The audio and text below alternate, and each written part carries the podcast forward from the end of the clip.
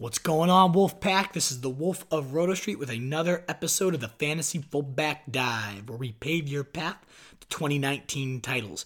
Just like last week, we're ripping some audio from a live broadcast I did on Facebook. Uh, the Monday Market Check is a fantastic new live show we got going on, and I want to make sure you podcasters don't miss it. If you want to tune in live, it's even better. We got a menu and pictures and live interaction. You're going to hear some of that live here tonight, where I interact with people live that are asking questions. A couple technical issues that pop up, so just ignore those parts. I apologize in advance for them. We're still figuring all that stuff out here at the Fantasy Fullback Dive.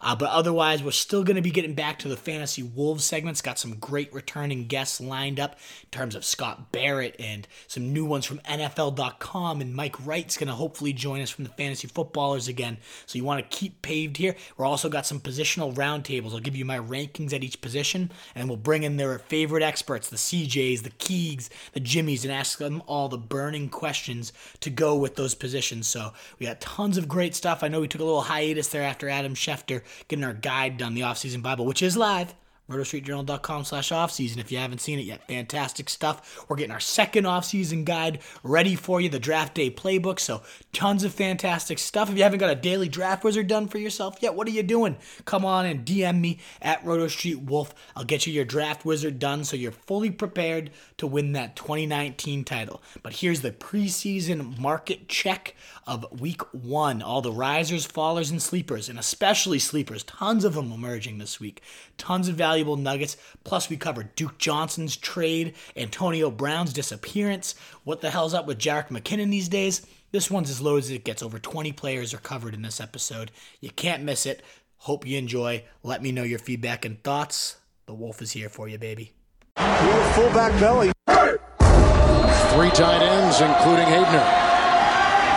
Kuhn is the fullback with the first and goal. Kuhn gets the call. Pile driving his way in for the touchdown. What a great second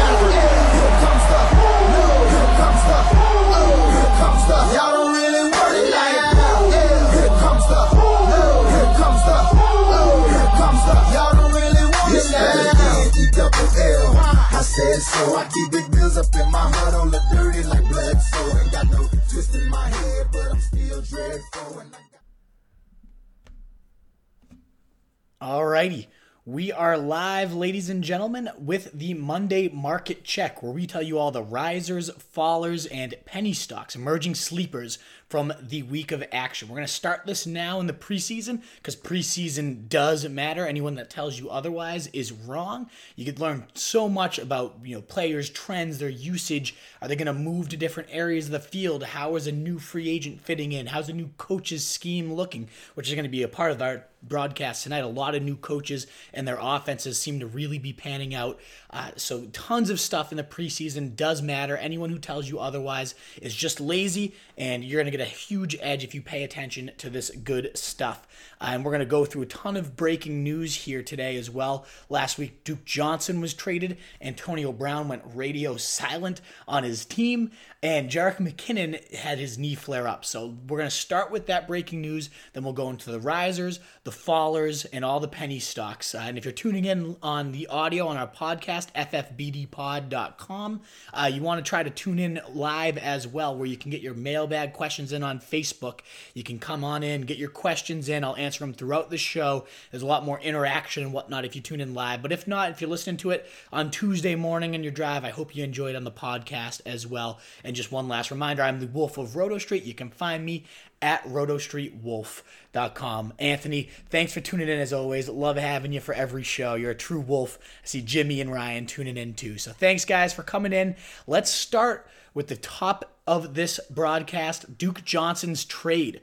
The Texans finally have a decent running back here. I love Duke Johnson. They acquired him for a fourth round pick that could become a third rounder. And one interesting point about that is Bill O'Brien's acting as the general manager right now. He wouldn't just burn a potential third rounder in a guy that he wouldn't use. So immediately, right from the top, you know this draft capital suggests more than just a potential cautionary role. They were clearly envisioning for something for Duke Johnson. I don't like how the Texans have been very reluctant to use their running backs in the pass game. Bill O'Brien's been like 28th, 30th.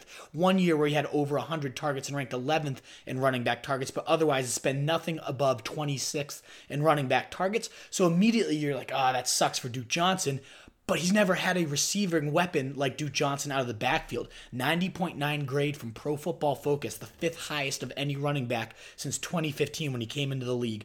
A better stat that I really love, insane here. I know Dak wants 40 million. That's probably the most insane stat I've ever heard. But another great stat for Duke Johnson is 44% of his catches went for either first downs or touchdowns since 2015. That's the fourth highest rate in the NFL right there. Tons of other great starts about how he breaks contact after the catch and all this good stuff. All that meaning to say, this is a great pass catching weapon and a fantastic offense that just lost Keke Coutee. We're going to preview that in a little bit. So ultimately, there's definitely room for targets. I know the, the reception history has been sketchy for his running backs, but when you get a weapon like this and he pays the draft capital to get a guy like Duke Johnson, my guess is he's going to use him and he's going to use him heavily. So I think this move is crucial. He rises right up into my top 100. He was an afterthought on draft day. Lamar Miller takes a humongous hit just last market check. We were sitting here raving about Lamar Miller, a true three down horse in the league's one of the most explosive attacks in the league right now. But that's not going to be the case. We know Duke Johnson's going to at least take the third downs, and there is the upside. I think Duke's a better running back than uh, Lamar Miller, so there's definitely a chance that he could steal this gig outright. He's been a workhorse back in his college days. He's the all time leading rusher at Miami, where we obviously have Edgerrin James and Clinton Portis and Willis McGahee, so many decorated running backs. Duke Johnson outrushed all of them during his career there. So this guy has a workhorse past. There's definitely a chance he takes this gig. So we got a drop, of course. Lamar Miller takes a hit. Duke Johnson himself skyrockets. And then we also have to consider guys like Deshaun Watson. When I gave that stat, 44% of Duke Johnson's catches go for first downs or touchdowns. That's huge for Deshaun Watson. More sustained drives. How many times did you see this guy scrambling behind his porous line with no one to throw to? Duke will be that safety valve. He makes a lot of people miss after the couch catch. He's going to get a lot of receptions uh, that go for first down, sustain the drives. That's huge for Deshaun Watson. A big stock up arrow for him as well. And then you look at the Browns, the afterthought there. Does Landry get a few more targets? Does Nick Chubb now, the unquestioned workhorse for those first uh, you know, not eight weeks until Kareem Hunt comes. That's humongous value for uh, for Duke. Uh, sorry, Nick Chubb there as well, being that unquestioned workhorse. You got Dontrell Hilliard. He might take some receptions, some third downs, but ultimately, I think that's the Nick Chubb show. He's going to be potentially the top scoring running back in that offense, which we're going to talk about in a little bit. That explosive attack unquestioned workhorse duties is humongous for Nick Chubb. Uh, but of course, you got to also keep in mind Kareem Hunt coming in. Big stock up for Kareem Hunt as well. Unquestioned third down role when he comes back in in week nine. But that's the one wart with Nick Chubb. But he came, he definitely moved up my big board right outside the fringe of the first round uh, and into that tier, more so with the Mixons and the Gurleys rather than the Marlon Macks and the Derrick Henrys. So big news for Browns. Big news for the Texans. A lot of impact. A guy like Duke Johnson uh, causing fantasy shockwaves last week. Wanted to make sure that. So if you have any questions specifically about Duke Johnson, would I draft him over who and whatnot, let me know. I'm happy to cover that. We're going to move on now, though, to Antonio Brown. What an absolute nutbag. First, last week we covered the feet, the friggin' cryotherapy. The guy doesn't wear the right footwear into his treatment, gets blisters, gets frostbite, and he can't practice for that. Now it comes out that he's suing the NFL because he can't wear his helmet. Is this guy a child? Is he throwing a temper tantrum like a six year old? What the fuck are you, Antonio Brown? That hair in your picture, too? Some creature demon from hell, Antonio Brown. But good God, do you want any piece of this guy in fantasy right now? I get the upside. He could lead the league in targets targets when there's really no one else around him. But still, there's so many antics. He clearly, there's a lot more other than football in this guy's mind. And now helmets are becoming an issue. He's saying he's going to sit out. Now, granted, right before I went on this broadcast, Antonio Brown did post that he's done with his grievance. He's probably not going to appeal. He's just trying to do what's best for his teammates, uh, and he's probably going to report once healthy. So a little bit less risk. We know he's at least going to show up once his feet get together. But just another sign that this guy is not right, that he's not somebody that you really want on your fantasy team. Uh, so you got to make sure you keep your eyes out on Antonio Brown and where he goes. You know, around Keenan Allen, T.Y. Hilton now. I got to take the take the pass on Antonio Brown. Get a guy I at least knows going to be on the field with his head on straight, which you can't say for him. No matter how astronomical the upside is, and I'd still take him, you know, round three at the end of it, you know, so around then, there's just still, it's Antonio Brown, one of the best to ever play the game, but we've never seen him so unfocused. He made his money early on on being that guy that outworked everyone, studied the playbook, just knew everything as a six rounder coming in. He's become just the biggest diva in the NFL, and truly, I just don't think I want a part of it. So, Antonio Brown, just sketchy. Not somebody that I'm really looking for at this point. Dak is worth 40 without Zeke. We got a little d- debate going on here. Does he make Deshaun Watson better? I hope I answered that one, Anthony. Those sustained drives, the fourth downs, especially when Dak's under pressure with that porous offensive line. I believe so. Dak isn't worth the 30 million they offered him, according to Anthony. And yeah, I agree. It'd be all about that spotlight. It's just it's a mess, Anthony. I, I don't get what the hell's wrong with this guy. But in terms of fantasy, I'm looking elsewhere at this point. Let's move on to the last bit of news today, and then we'll get into your risers, fallers, penny stocks, all that great stuff that we have planned. Because uh, there's a ton of them. I mean, it's only week one of the preseason, but there were some very interesting notes we're going to have to cover. But first, Jerick McKinnon. His knee flares up after only two days of practice.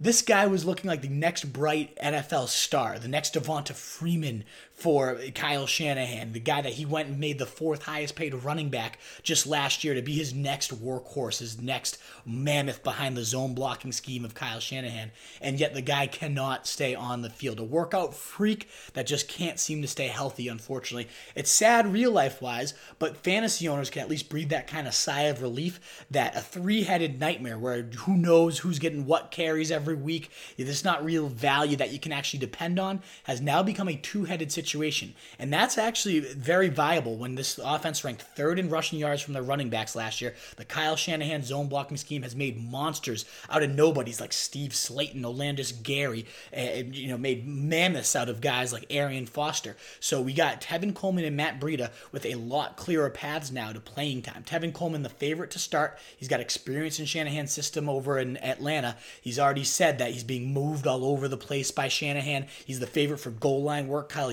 Juszczyk has raved about how uh, Tevin Coleman just gets the job done, plows through the defenders, something they lacked last year. That they were the lowest red zone scoring team in the league and lowest in red zone touching touchdowns, especially rushing touchdowns too. Uh, so ultimately, Tevin Coleman probably going to inherit that short yardage role where they struggled so heavily last year. Definitely the guy you want to look at first and becomes a major value going right now around that 6 7 turn. If that stays put, he's going to be a guy that could win potential leagues. They're saying Jerick McKinnon could start on, start on the IR. They can't put him back on the PUP. That would cost him at least eight weeks of the season if he's not ready and they don't want to burn a roster spot for those early weeks waiting for him. And then Matt Breida becomes the clear cut change of pace back, a guy that led the league in rushing through three and four weeks last year, really thrived in the system, but then couldn't stay healthy, couldn't really hold up to that true workhorse uh, style load. But as a change of pace, where he's only getting, you know, nine to 10 touches every week, that could potentially yield some huge fantasy value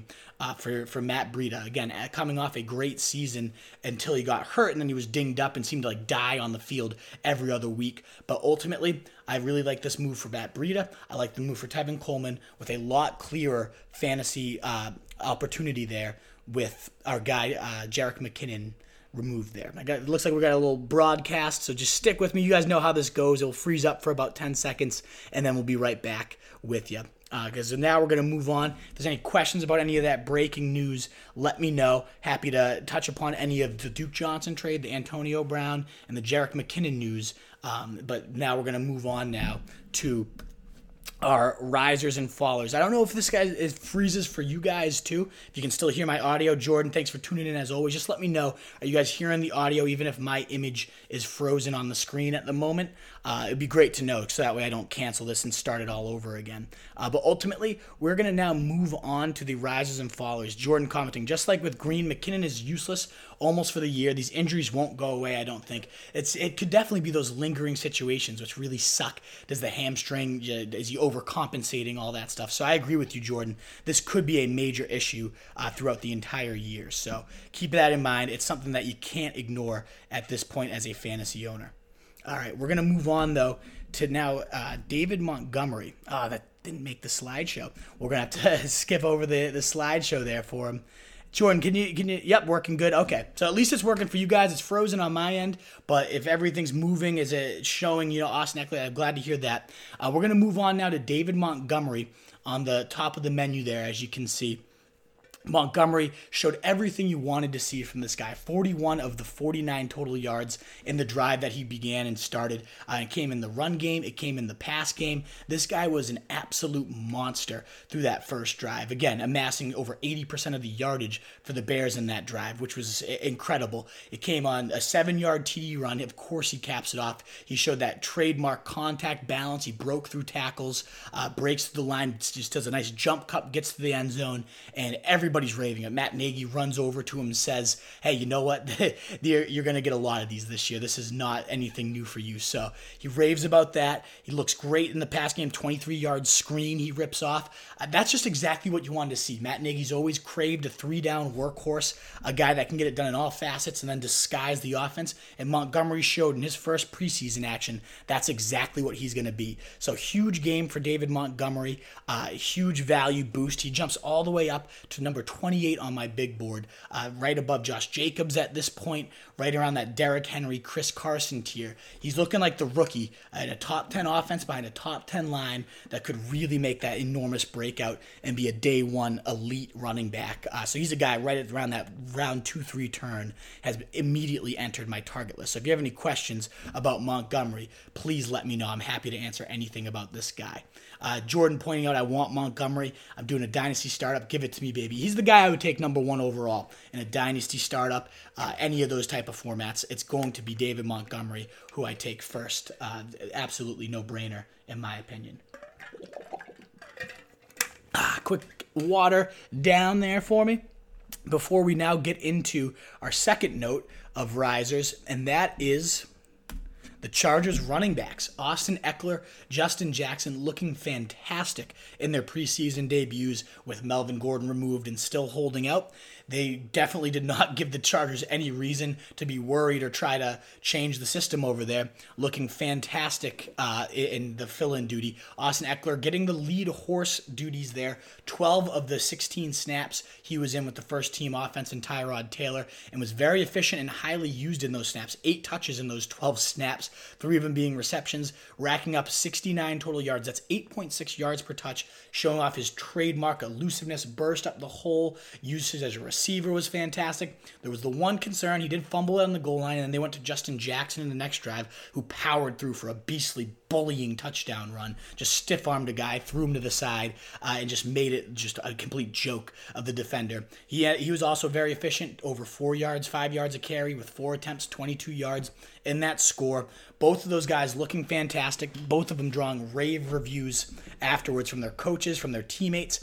Everybody raving about those guys. Uh, so those guys both look fantastic in fill-in duty for uh, for Melvin Gordon. And at this point, if he's not showing up and now the team has no incentive to try to force him in and, and, really meet him where he's asking, you can start to consider these guys a little bit higher in fantasy. I would say Austin Ekeler right around round six or seven. And by obviously the end of the preseason, if Melvin Gordon's still not there, you're looking at rounds four or so for this guy. And then Justin Jackson going in round 12 being beyond right now, he could be this year's James Conner too. So both of these guys have to be much heavier on your fantasy radar after dominating in preseason action. Now we're going to move on to Baker and the Browns uh, right here. And you see Baker Mayfield himself, five for five, 77 yards and a TD. The offense as a whole racks up 89 yards in two minutes. They march down the field. I love what Freddie Kitchens did there to try to get a little bit of two minute work and get some value for his offense. They march right down the field, look like an unstoppable beast. And this was without Odell Beckham and Jarvis Landry on the field. Uh, so ultimately, just huge eh, news for the Browns. Everything's clicking. There were some reports that you know Monken and and Kitchens were kind of clashing a little bit and not uh, on the same page or anything of that nature. But this kind of it has to ease your concern. They, they go right down the field. They look unstoppable, and that's without two of their top playmakers. You got to think this is going to become a norm. This team's going to average 40 points a game type of monster, similar to the Chiefs last year. Their defense definitely made some improvements, but still could be shootout central when you're talking about Browns games. So I love Baker Mayfield. I already loved him. He's uh, all the way up to my number two quarterback behind only Pat Mahomes. Nobody's going to ever jump Mahomes in my quarterback rankings, at least not this season. Uh, but ultimately Baker is going to be as close as it can get. And then uh, beyond him, you gotta just love Odell. You gotta love Nick Chubb in an offense that's gonna move, move, move, and sustain drives. Uh, you gotta love all these guys. So fantastic news for every one of them. Um, and, you just gotta love what the Browns could do on offense this year. You gotta target them heavily. Uh, and with Duke Johnson removed, that means more Jarvis Landry over the middle of the field. These guys are just all appetizing. Even David Njoku, the guy I hate beyond belief, could have some significant value with this offense this year. Uh, so those are the Browns' offense. jacking off emoji says Jordan. I love the commentary. I'm pleased. I mean, my my screen's still frozen on my end, so just double check with me and make sure it's moving. The pictures are moving. Can you just confirm all that, Jordan? It's not just my frozen weird face on your screen. I appreciate the interactions and everything. Any questions, as always, guys, keep them coming in. Um, but that's the Browns' offense, and that's not the only offense that looked elite on this last weekend. Uh, we have, as we're moving on now, the Bucs lighting up the field. Chris Godwin in the Bucs is the next menu note, as you see, and Winston going five for six for 40 yards and a TD, leading a 12-play, 81-yard TD drive in his only action under Bruce Arians. Uh, that's exactly what you wanted to see. Is this offense just click right from the start? Jameis Winston looked smart made nice decisions, didn't force the ball where it didn't have to go, found his open receivers throughout the night, overthrew Perriman on one one launch, but other than that, he took his shots, he connected on all the layers of the field, looked very, very comfortable. It seems like this marriage that we were expecting to go really well is right off on course. They're on a great honeymoon and they're flying. And something I love to see too was even after Winston was out, this offense continued to dominate. 420 pass yards as a whole, tearing up right where they left off last year as the team with the most air yards in the league, uh, averaging over like 360 pass yards a game. They go with 420 with Ryan Griffin throwing for like 330 or whatever it was yardage. So you love to see that the offense as a whole was just thriving throughout the game, especially the air attack. And you gotta love Godwin. 20 yards and a TD in his first drive. We knew he was a red zone beast, one of the only receivers to have like 11 red zone targets last year. Picks up where he left off, goes right in for a score on a break some tackles on a nice screen. So you love the usage from Godwin, especially in the red zone, uh, and you love that he was in on every single play, whether it was two receivers or he kicked back in on, on four snaps in the slot during three wide receiver sets. This guy's going to be a monster. So his fourth round ADP at first, I was a little hesitant. I didn't want to touch him there. It's too much hype. Twitter's loving this guy too much. He's the come player of the year. But now, after seeing this and seeing again that all those words from Bruce Arians are confirmed, this guy is going to be an every down player and potentially thrive with that role. I got to love this offense. Uh, so, big fan of that. Everything moving pictures and all. Good. Glad to hear that. Happy to see it. Thanks, CJ. It's frozen on my screen, so I'm glad to hear that it's working on your guys. Uh, so I'll just keep rifling through, keep the questions coming because those are working well too. My next guy, and you guys already know, I better get the lotion out as you see this. Mr. Kyler Murray my favorite quarterback in the league for fantasy this year. My 2019 Mahomes gave me no reason to believe anything other than he's going to dominate at this level. Goes six for seven, and it truly was six for six. His receiver stepped out of the bounds. He hit the receiver. So truly, in my eyes, seven for seven. Only 44 yards, but it's not the stats that stood out. It was that this guy was poised, he was accurate, and he just looked like he belonged. You know, when you see that it factor right off the bat, you just could tell that quick release. It was just different. The ball was right where the receivers needed to. Even on like the screen to David Johnson, he just put like the perfect level of touch, hit him in stride so Johnson could zip up and, and not really have to stop his movement you just tell this guy can make every single throw. You saw him move around the pocket, avoid some tackles. He started to scramble on one play, and you saw that trademark speed. I saw everything I needed to know. I was a little nervous at first. You haven't seen him on an NFL field. Is the moment going to be too big or the light's going to be too bright? But no, Kyler Murray was everything we expected and more. Uh, so I was thrilled to see that. Thrilled to see him just as poised and calm and collected as anything. Looked like he belonged. So now I feel much better about my high ranking above Drew Brees, right alongside Matt Ryan in the same tier. Uh, now I feel better about this. I've, I've already said this guy's going to be the 2019 Mahomes because he's got the system, the air raid that could just take this league by storm. He's got the mobility, he's got the arm, he's got the weapons now, and the receivers were just open at will. And it looked like this thing is going to be so deadly, and we haven't even seen it at its fullest pace. That was like a nice, slow, methodical vanilla style air raid offense. Imagine when they put their gas to the, the pedal to the metal and just really fly down the field at a breakneck pace. And we're looking at, you know, 60 pass attempts a week. And that defense still sucks. We saw that too. And it's going to be shootout central for the Arizona Cardinals. I am thrilled about Kyler Murray and his progress. I think he's going to be an absolute monster at the NFL level. And last but not least, this one's a lesser note. He didn't play too much, but Latavius Murray, someone I've been raving about, saying he's one of the best bargains in all of fantasy football this year, goes out there and just looks perfectly at home. It's what I wanted to see. He, one is keeping that kind of Ingram style role. He alternated with Alvin Kamara. It was about a uh, 55 45 split there between the two. Gets six touches, three of them being receptions, showing off that this guy can catch. He always has been able to, but hasn't really been used in that role, but showed some nice soft hands. Totals 36 yards, six yards per touch, and just seems seems like a perfect fit for that Ingram style role, uh, showing off those receiving skills is what we really wanted to see there. And that's not not nothing to take lightly. This Mark Ingram role has been a fantasy moneymaker over these last couple years. Just a few seasons ago, uh, Mark Ingram was the RB five, whereas Kamara was the RB three. This could be a similar situation where Latavius Murray racks up those goal line touches, gets plenty of change of pace touches, and goes right up to you know a top twenty running back. He's being drafted outside the top thirty right now, falling to around seven seven, eight, nine. This is the ideal flex with benefit style because if anything did ever happen to Alvin Kamara, my good God, Latavius Murray would explode. So that's a guy that you need to keep on your radar. Uh, that's a guy that's been thriving in camp and then goes out and shows in preseason action. That's exactly what we wanted to see. We're going to now transition to our fallers, but I just want to double check and make sure we don't have any questions for people tuning in here. Uh, Todd Norton and Richie Zenos, thanks for coming in. I appreciate that. I woke up at 4 a.m. and seen your video of Murray and dreamed of him for the next two hours. Pretty sure the boxers were wet. Jordan, I imagine they were completely drenched as they deserve to be. Kyler Murray in an absolute force. Love the comments, too. This is fantastic. Uh, I, I, wonder if you're taking just a monster dump as you usually do when you tune into these things and include your beautiful insight as always. Uh, but let's move on to the fallers here. As you see, Damien Williams at the top of this list. And the biggest reason why he's headed for a committee. Andy Reid coming out and saying, We haven't done this since my Philadelphia days. And it's true. This guy has loved workhorses. That's why I loved Williams coming into the season.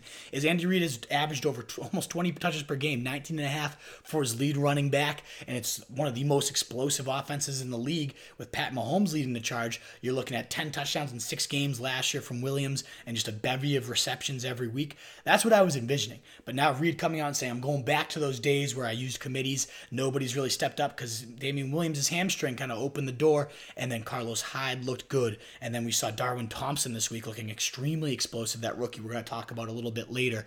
Fantastic uh, in his limited action. Darrel Williams apparently has looked great in camp too. So today they come back to practice, and it's like, yeah, yeah, Damien Williams, first team rep, first guy in there, and everyone started to calm down a little bit. And then it goes Carlos Hyde's in round three.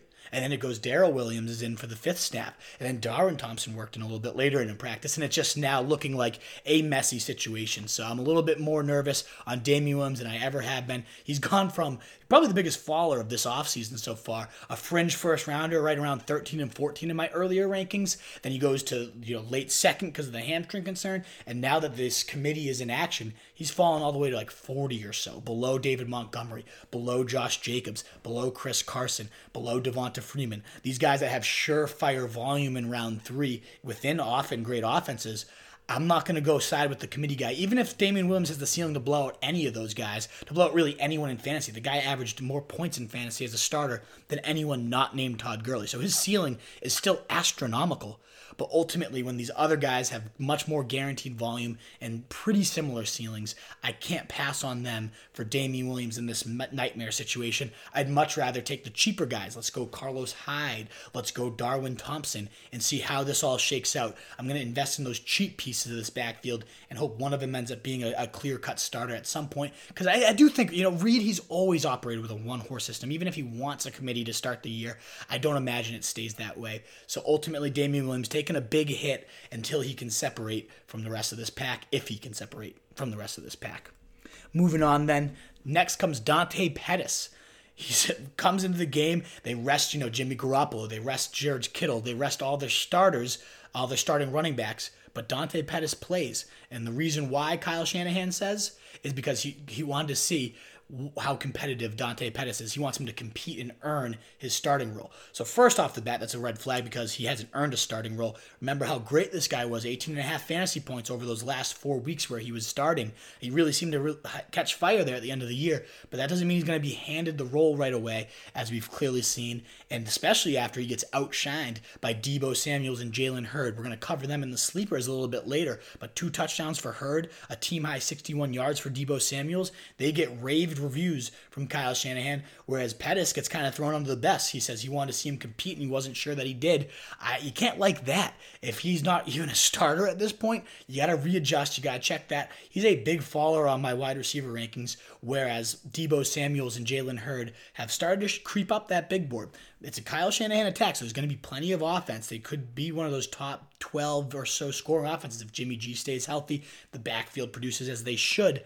But which wide receiver is going to end up leading the charge? It's really going to be tricky because it's tough for rookies to pick up. But then Dante Pettis has just been having a very lackluster camp. Our guy Grant Cohen has said that since OTAs. He hasn't shown anything that tells you he's going to step up and be their number one receiver that everybody expected him to be in fantasy. So ultimately, you got to readjust. You got to move Pettis down a few pegs, a few tiers. And now, whereas he was going with guys like Dede Westbrook and Donte Moncrief and some of those upside wide receiver four stashes, uh, he's kind of right around that do not draft list until you get to, you know, Deebo. He falls to about 115 or so on my big board, I would say. And last but not least, Mr. Keke Coutee, Mr. I cannot stay on the field, uh, suffers a ankle injury. My good God. And they already were saying that don't expect him back anytime soon. Sounds like something that could linger in to the regular season. This guy has only played six games thus far in his NFL career, is constantly dealing with something nagging. It's just another reminder of his fragility. He gets hurt right off the bat in early preseason. And it sucks because this guy, damn, when he's healthy, he's as good as they get. He was getting rave reviews from Watson this offseason for always being where he was expected to be, knowing the offense, the ins and outs, and just so reliable, becoming that safety blanket underneath. And then he goes and gets hurt. They go and get Duke Johnson, who's going to compete for similar target share over the middle of the field. The intermediate range is where Coutee does a lot of his damage. So that ultimately becomes a much more congested area for targets, which then means it's a more congested area for Keke Coutee and his uh, performance if and when he actually gets back on the field, anyways he has to fall, just like Pettis, a significant steep fall for Keke Coutee who cannot stay on the field. Uh, it's a little bit of a stock up for Will Fuller, for DeAndre Hopkins, who saw their numbers slowly creep down, especially Fuller, uh, once Coutee was in the lineup. But without him, Fuller's always been a monster. He's going to continue to be that beast with Deshaun Watson. I think it's like six of his games have been top 10 wide receiver, six of 11 games with Watson. Will Fuller has had top 10 receiver numbers, and only two of them have been outside the top 20. This guy was a monster when he's on the field. So Coutee injury definitely gives Fuller a little bit more of appeal. Uh, who knows when he's going to come out, but Coutee has to fall down your big board. Uh, so, any questions about fallers, any of that stuff, let me know. Matt, what's going on? Welcome in, Jordan. I think, I think you're absolutely right. Darwin Thompson, a guy to definitely tune into uh, and target in uh, in dynasty leagues because even if he doesn't emerge as a workhorse, he, we're going to talk about him in a little bit. Let's save him for a little bit. We're going to get to sleepers in this next phase of the show. So let's move on to our sleepers, our penny stocks, as we like to call them. And you see here, we lead off with Tony Pollard. If you can read that quote there on the card, you should hopefully get a little bit horny, a little bit wet in those boxers, as you said, Jordan Teat. Because Tony Pollard, in Zeke's absence, has gotten nothing but rave reviews. Of course, part of that's a negotiating tactic from Stephen Jones, from Jerry Jones, trying to get their guy in. But then you got guys like Dak Prescott and the linemen raving how Tony Pollard has made plays consistently in, in the receiving game, in the run game, and just thrived each and every practice, which tells me you got to have this guy on your penny stock radar, especially after Jerry Jones comes out and says it's a little bit of question after he was the, the change of pace back for Darrell Henderson at Memphis. Would this guy actually end up carrying the load and being the featured back? Well, then Jerry Jones comes out and says, We've seen him do it. We know he's capable. If he really needs to be, he's going to carry the whole load. And that's a huge note because you never know with this team if it's going to be an Alfred Morris situation that kind of it's a back and forth committee.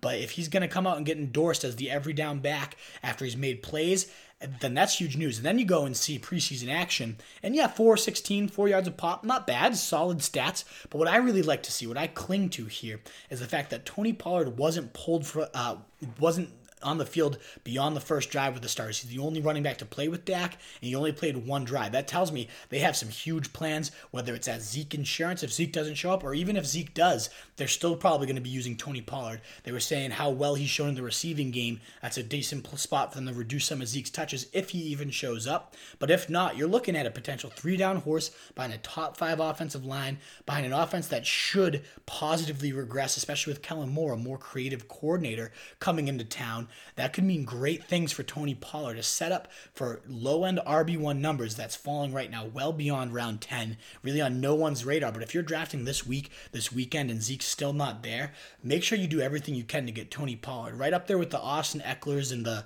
the um, Justin Jacksons in terms of this year's James Conner, it could definitely be Tony Pollard if it is Zeke holding out for a significant part of this season. Make sure you have him on that radar. Another guy that you got to make sure is on your penny stock radar here it's none other than Jamison Crowder. Roll your eyes, the injuries, I get it. He can't stay on the field, he can't be healthy. But the what ifs. What if he stays healthy? What if he plays a full 16? I think the upside's astronomical if that's the case. And we saw that rapport between Sam Darnold and Jamison Crowder. You read the camp reports and everything's like, oh my good God. When anything breaks down, it goes to Jamison Crowder. When he's looking for an open receiver and scrambling, it's Jamison Crowder. The pair has been dynamite in terms of their chemistry and we saw that right off the bat. He's the team high of Donald Darnold's targets, only two. It was only one drive, but he gets two targets, catches both of them, gets 31 yards, and most importantly, gets the touchdown. Show those quicks right off the line of scrimmage, catches it out, and then zips up the field for the score. Fantastic to see from Jamison Crowder.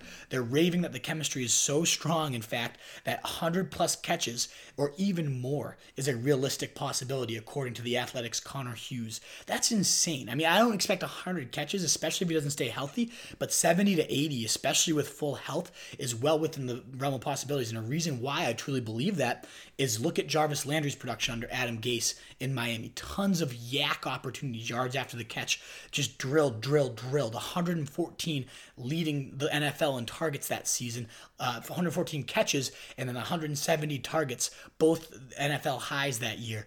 Jamison Crowder isn't quite Jarvis Landry, but similar, very quick off the line, very dependable hands, very quarterback friendly, reads zones, beats man, kind of can beat any coverage. And clearly Darnold understands that and was targeting him and looking to him in preseason and apparently all of training camp. You got to pay attention to these reports. Jamison Crowder, a guy that has to be on your late round penny stock radar.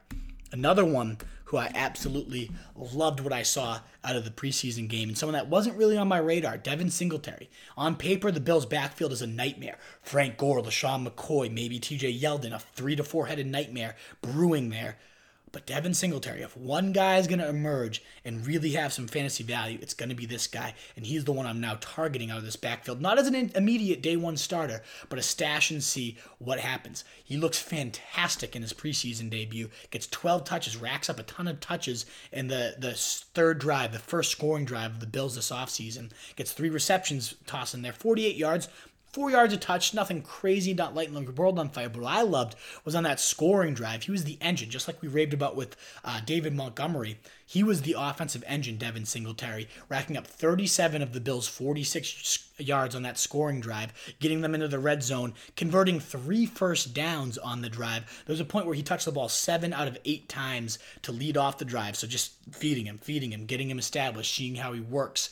Uh, that's 70% of the total touches on that offensive drive man, he, he showed that he could be a true workhorse, true three down back in that drive. Now, will he be? Probably not, at least not right from the start. But the team definitely saw what they wanted to. And that's that kind of creating yardage on his own, being slippery in the pass game, finding creases, showing great vision uh, when holes aren't developing. He just showed everything that LeSean McCoy style jukes, all that good stuff.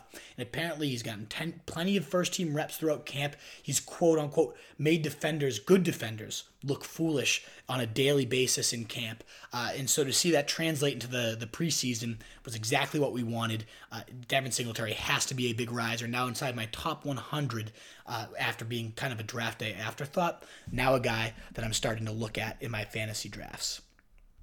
Uh, Coons, welcome back to the show. Bell should pull some defenders, open up his area too. So that's that's the one debate, Matt. Right? Is is this going to be good for Crowder having Jamison, uh, of having Bell there, or are those two going to compete for similar target shares? Because obviously Bell didn't play; he's probably not going to play the entire preseason. That's a question of mine: is how does that end up working out? Uh, with with Le'Veon and Jamison and similar roles there over the middle of the field. So he could pull some defenders, maybe take some linebacker attention, but it also could work negatively, and those two end up competing for different target shares as well. Uh, so definitely something to make sure you track there. But great comment, great great idea. Keep coming in with more of that. Our next guy on the list, one of my favorites personally, because I'm a diehard Pats fan. Mr. Jakobi Meyers, undrafted free agent who smashed college records but somehow went under the radar, has been dominating in training camp and was nothing short of dominant yet again in real game action, racking up eight targets, hauling in six of them. Highly efficient, 68 total yards and two touchdowns on the night for Mr. Jakobi Meyers. And this is just so important. Not because we've, we've seen receivers come in and flash and have some monster preseason games, but do nothing really afterwards. But what this is really important is because he's been Tom Brady's reported favorite target throughout camp. Apparently, his hauled in 12 of 14 Brady looks was his go-to guy in no huddle drills against the Lions. Uh, just was the first guy on three pass catches from Brady. And this wasn't with Brady in this game, but you see why Brady would be so fond of this guy. Reliable routes is exactly where the quarterback uh, expects him to be. Can separate uh, from coverage really well, even when he's not open. He was thrown open in this game because he uses great body control, especially in the red zone. We saw him outmuscle some defenders for one of those touchdowns there. He's apparently made highlight plays every every day in practice, whether that's making great contested grabs over people, whether that's circus one handed toe tappers on the sideline. The guy has looked every bit of a stud, but it's more about those things, knowing coverages, knowing where to be. He's well ahead the curve of really any rookie that's ever been with the Patriots from what all the reports say. And part of that, and what Belichick liked to cite, was that it's because he's a quarterback. He has to know how to read coverages from his days as a quarterback. So he sees defenders in a different way than your average receiver, sees zones develop in a different way than your average receiver. And when you're making plays and you're reliable and, and this target share is so wide open right now behind Julian Edelman. Really, who is there other than James White and Julian Edelman that Brady has that he's relied on in the past? Yes, N'Keal Harry looked great too, made some great jumping, diving grabs, and was contested. Looked like a, a potential red zone beast using that frame and out muscling defenders. But in terms of you know all over the field and dependable, maybe that's Jakobi Meyers. There's plenty of targets up for grabs. Who knows if any of these guys, because Inman had his flashes, Maurice Harris had a nice one handed touchdown. Who knows if any of those three guys truly separate and become that clear cut number three guy in this offense? But if it's Meyers or whoever it might be, they could have some serious value. Of course, when you play with the GOAT, when you play in one of the league's highest powered offenses, there's always value potential there. So Jakobi Meyers has fast become one of my favorite late round penny stocks. Uh, definitely on that late round radar. Um, right around wide receiver 50 or so, uh, about 45 to 70 spots higher than the experts until they wake up to him. 45 to 70, quite a range there. I'm over 72 spots specifically higher than the expert, uh, experts. And this guy could keep climbing with a strong performance. Still not a guarantee to make the team, even, of course got to point that out. But if he continues to have games like this and continues to flash that chemistry with Brady early on throughout camp, man, this guy could be a force in the making. Uh, so keep him on that late round radar. And our next guy, we want to talk from the penny stocks, and of course, keep those questions coming in. Love answering all that interaction. It's it's fantastic, guys. But Darwin Thompson, we've raved about how invaluable this Chiefs backfield is. We saw Damien Williams put up number two running back numbers while he was the starter there. Kareem Hunt was the number five running back when he was the starter there. In both guys, varying degrees of talent, it doesn't matter. If you get the volume of Andy Reid's workhorse, which right now up for debate if it's going to be a committee or not, as we talked about with Damien Williams, but if someone blocks that down and gets that type of volume, we know Pat Mahomes is going to move this offense with ease. There's tons of touchdowns up for grab, tons of receiving volume going to the running back. Darwin Thompson Again, it was against like the third stringers. I get that, but he looked by far the most explosive out of any running back. He has eight touches, one of them being a reception, 29 yard touchdown reception at that. Looks extremely fast and nimble, zipping up the field on that reception. But what I really liked, he's only you know six feet, 185, a tiny little guy. Jamaal Charles looking in that sense. Number 25 conveniently looks exactly like Jamaal Charles. But what I really liked was we saw some tackle breaking, you know gashing the defense and bursting through linebackers, you know, high end picks from the, the Bengals there, and breaking tackles, looking powerful, hurdles two guys on a 16 yard run that got called back. Just an extremely impressive, impressive athletic night from this guy. Gets rave reviews as you see that quote there from Mahomes. The explosiveness you see when he gets the ball in his hands, it's special. Uh, he talked about how this guy could contribute right off the bat for him, while also mentioning Mecole Hardman, another penny stock that seemed to emerge from this game. So Darwin Thompson, if he wasn't on your late round radar with the Chiefs moving to this committee and potentially someone just separates and gets a hot hand, who says it's not this guy who looked fantastic in his early debut? Uh, could be a real playmaker for this team. Very excited to see what he does. We're going to move to the next round of penny stocks here. I'm going to go backwards there. Preston uh, Williams. Oh, we didn't get our slideshow on here. Hold on. Let me see if I can uh, add that in as we go live. Insert image slideshow. Might fall apart here. Let's see. I hope not. Image slideshow. Okay. Uh, I don't see it. Oh well. We tried. Image slideshow manual. Yeah, not there. All right, we got we got pretty good so far technical wise. So we'll go to this one without a menu, unfortunately. Um, what else we have? Meyers played played the Lions, dude. he just ripped the Lions to shreds. Absolutely. Uh, Edelman was the QB his heir apparent. So yeah, I mean that you know the, clearly they've had success with these former uh, QBs. Jordan, it's a great point where they've they've gotten success from these guys in the past. Who says they don't get that success similarly out of late round uh, Edelman? Maybe Jakobi Meyers might be that next one. I think that's a fantastic comment and a fantastic comparable. But let's continue rolling here. Uh, and this time we're moving to Preston Williams. The very impressive night for Preston Williams for the Dolphins. Very easy to ascend depth chart here for Preston Williams. Uh, there's really nobody in his way. This was a five star recruit who ended up falling out of the draft because uh, just off field failed drug tests. He transferred, he failed more drug tests, and just kind of uh, there's domestic violence scandals going on there. So, I mean, this guy had a ton of baggage, ends up falling, and appropriately so. Why would you take a risk on this guy with the draft capital? But they take the undrafted free agent, uh, the Dolphins do, chance on signing this guy, and he's done nothing but impress since OTAs. This guy's 6'4, 211, your kind of prototypical wide receiver one build that, that you love out of your guys, and he's made catches all along the sideline, over defenders. Everybody's been raving about this guy's performance throughout camp so far. And then he goes into the game and similar thing. Four catches, 97 yards, was the clear cut top guy, uh, making life easy on his QBs there. So that's what you, you hope to see and love to see from him in his first action. He's still obviously a long shot, uh, still has to work through the entire offseason to make sure he makes the team.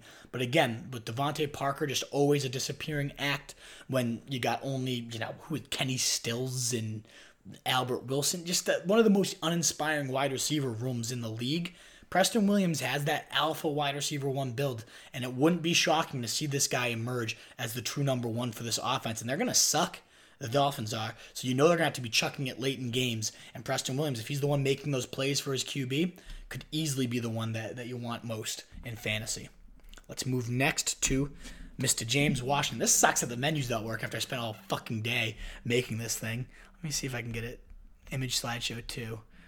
Uh image files. Fuck.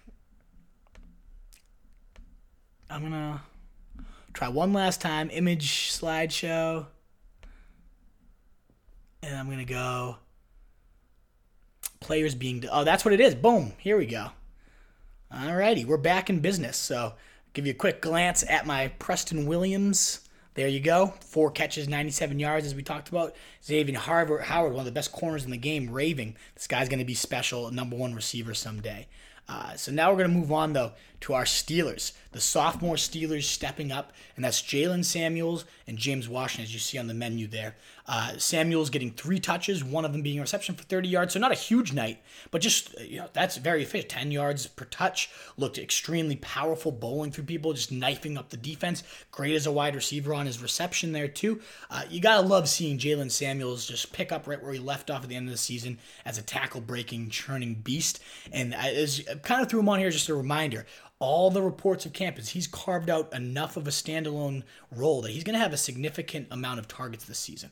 It, does it hurt James Conner? Yeah, sure, a little bit in terms of receiving, but there's lots of designs where these guys are going to be on the field at the same time. He's been so good as a receiver. Jaylen Samuels has the splitting him out wide that he's run the entire route tree, not just your dink and dunk. He's going on wheels, he's going on goes, he's going on deep posts. Uh, so Jaylen Samuels really flashing throughout camp. We see why in this preseason game, even if it's a very limited sample size. And then James Washington.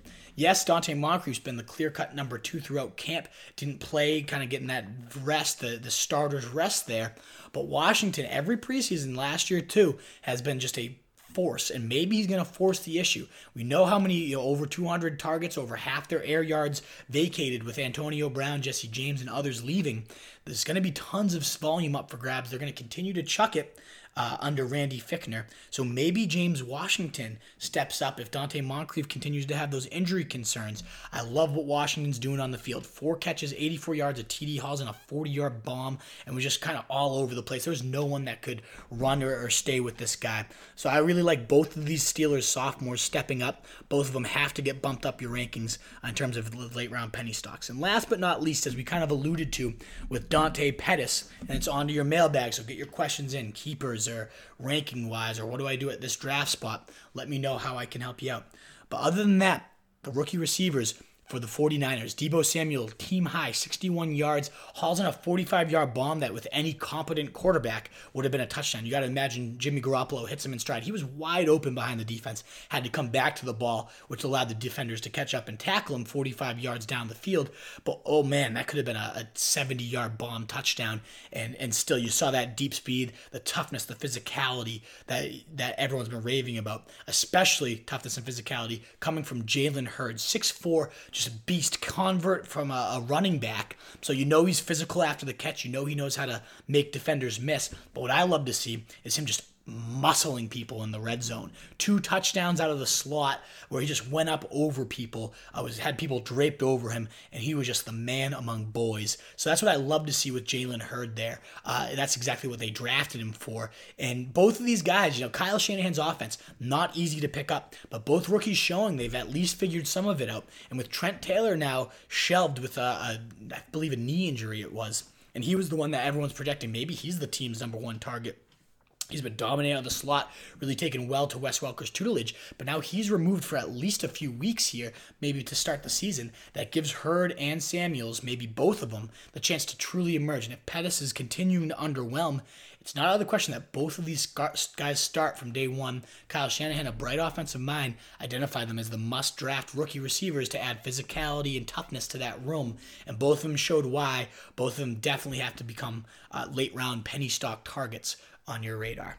And that is all I have planned in terms of the preseason, the first ever preseason week one fantasy football Monday market check. So we are on to your questions, anything that you guys have here. Ben just kept throwing him under the bus last year with Washington. I know, maybe Washington, I agree, CJ. What the fuck was up with that? So maybe we see a, a nicer Big Ben this year without Antonio Brown, without Le'Veon Bell there, uh, causing the drama. Maybe Big Ben kind of tunes it down as well and starts to pepper this guy. I really think McDonald is going to be the man that takes a lot of the targets. And it could be. I agree with you, Jordan. Uh, tons of target share available there. And Vance McDonald, a lot of people calling him for a monster season with all that available available volume. He's a beast after the the catch. We saw that stiff arm on Monday Night Football. He's always been a freak. It's just a matter of can he stay healthy, Vance McDonald. But he's in line for a significant slice. Uh, you think he's the Kittle of last year? That is a bold prediction. I'm gonna save that one for you, Jordan. We're gonna revisit that. But there's tons of interesting candidates for that, right? Like Vance McDonald, definitely one of them. Jordan Cook uh, I mean, Jared Cook, rather, with the Saints, 10 touchdown upside, easily dusting off the old Jimmy Graham playbook of yesteryear. There's tons of guys that I really like with that late round uh, George Kittle. What if it's Noah Fant? Uh, he hasn't looked great in preseason action yet, but Joe Flacco loves to pepper tight ends. We know he's an athletic freak that could rack up YAC. So a lot of interesting candidates for this year's George Kittle. So I like that debate. That's a really interesting one. And McDonald could easily be that. Uh, there's a tons of target with a Hall of Fame quarterback. Generally a recipe for success. Alrighty, guys. That was save it, baby. I like it. That was this week's Monday market check. You can tune in every Monday right around 7 p.m. There's often some technical difficulties where I try to get it off the ropes. My Wi-Fi blows. I'll have to beat up my roommate so we get better Wi-Fi and I can have none of these problems. But I hope you enjoyed it. Let me know some feedback. DM me, comment in what you liked, what you'd like to see better. Uh, if you're tuning on the podcast, this is of course the FFBD Pod, the Fantasy Fullback Dive, where we pave your path to 2019 titles. You can find show notes and all that good stuff at ffbdpod.com. This is of course course, a product of the Roto Street Journal, rotostreetjournal.com, and I am the Wolf of Roto Street. You can find me personally, connect, hit me up at Roto Street Wolf. It's the time of the year, baby. My big draft's coming up Sunday, early, I know, but I can't wait. I'm fired up. Uh, so tune in. We're gonna have some great interviews lined up with some great fantasy wolves. So tons of great stuff coming on the pod, on the Facebook Live. Keep tuning in, guys, and thanks again for for tonight. Appreciate all the interaction and great comments. We'll see you next time. The wolf is out. We used to have it all, but now's our curtain call. So hold for the applause. Oh, oh, oh, oh. And wave out to the crowd and take our final bow. Oh, it's our time to go, but at least we stole the show. At least we stole the show.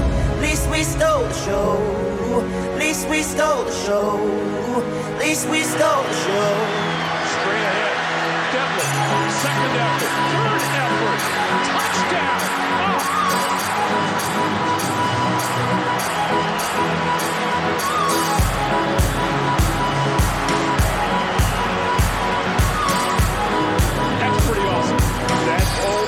Football right there, folks.